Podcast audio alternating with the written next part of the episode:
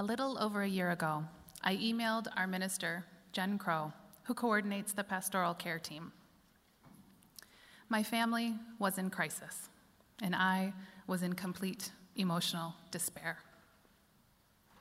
Everything I thought I knew about my 20 year marriage had been called into question. I felt like I had lost my footing on the very surface of the planet. The story of my life had taken an uneasy and unwelcome turn. I was apologetic in my email. Jen, I wrote, I'm not sure this qualifies as a crisis. I mean, nobody's dying. She wrote back right away Patsy, please come in to see me. a few days later, I did. Calming and well stocked with Kleenex, she leaned forward and listened. She gave me two pieces of advice I have been gripping to my chest ever since. Number one, find a spiritual practice, whatever it is, where you can just feel what you need to feel. Let it all in.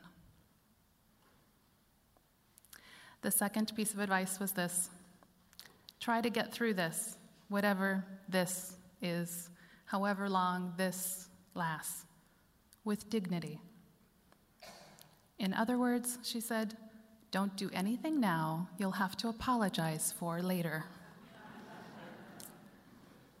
Good advice. I didn't really have a strong spiritual practice, and sitting still was not in the cards for me. That was all was going on in my head. But a couple of days after she and I spoke, I put on my dusty sneakers, and on a whim, I started running around Lake Calhoun. It nearly killed me. I am not a runner. But there was something about running that I found appealing. It was so god awful and hard that my personal troubles were dwarfed. My internal suffering seemed less somehow during this physical task. My feet hit the pavement in a steady, constant rhythm. The sound was predictable and somehow calming. So I kept running. It got easier. The lakes seemed less daunting, and I ran farther and farther. Not faster, really, but farther. I think it's something of a moving meditation, this running. Maybe it was just the spiritual practice I needed. Like my internal struggle, it wasn't comfortable or easy.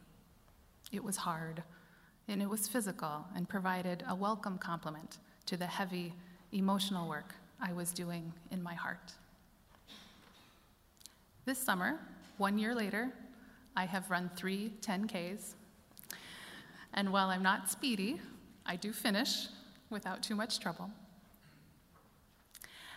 As for the second piece of advice, getting through this with dignity, I'd say it's up and down.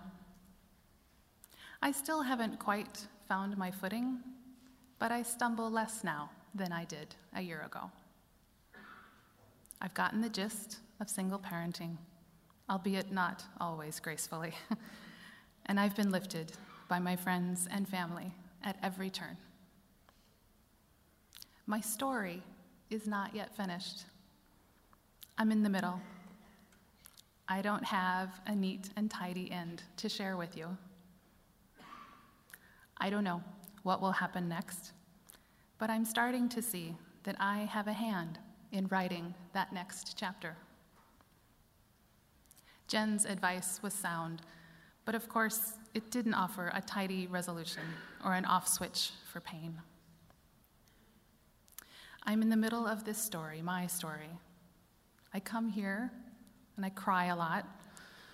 And sometimes it seems like the ministers are speaking directly to me and they seem to be on a steady crusade against eyeliner.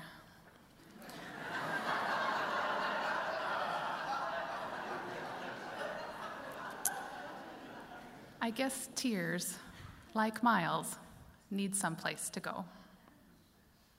So I'll keep coming here and I'll keep running. There seems to be plenty of grace to be found in both activities.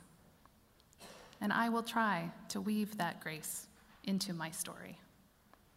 Come, let us worship together.